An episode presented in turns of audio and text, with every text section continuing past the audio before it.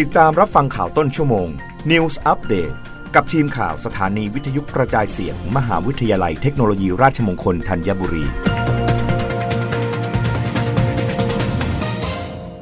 รับฟังข่าวต้นชั่วโมง โดยทีมข่าววิทยุราชมงคลธัญบุรีค่ะ กระทรวงสาธารณสุขยืนยันมีระบบเฝ้าระวังตรวจจับสายพันธุ์แนวโน้มไทยเหมือนทั่วโลกโควิด -19 เหมือนไข้หวัดใหญ่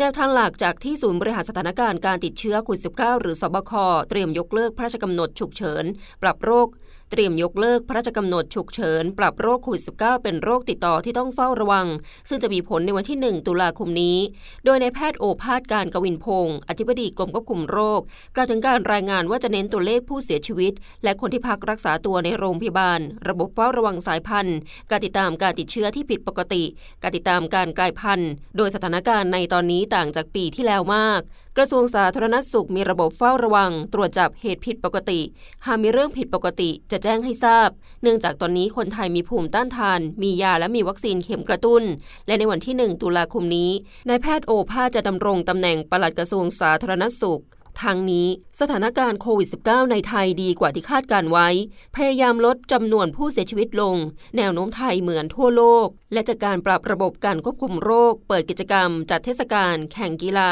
ประชาชนและนักท่องเที่ยวเข้าร่วม ไม่พบคนติดเชื้อเพิ่มขึ้นร้อยละ92 มีภูมิและการฉีดวัคซีน ซึ่งขณะนี้กรมควบคุมโรคกำลังสำรวจภูมิคุ้มกัน และจะรายงานอีกครั้งช่วงสิ้นเดือนนี้ถึงต้นเดือนหน้า คาดว่าปี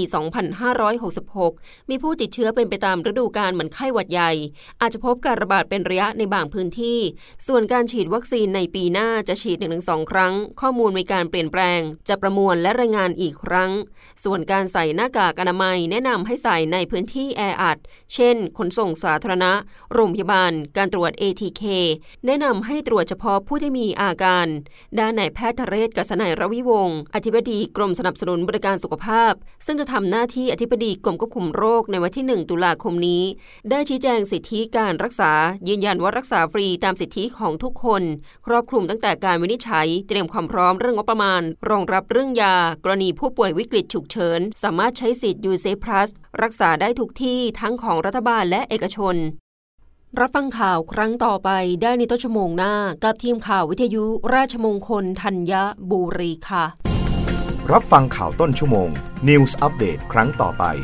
กับทีมข่าวสถานีวิทยุกระจายเสียง มหาวิทยาลัยเทคโนโลยีราชมงคลธัญบุรี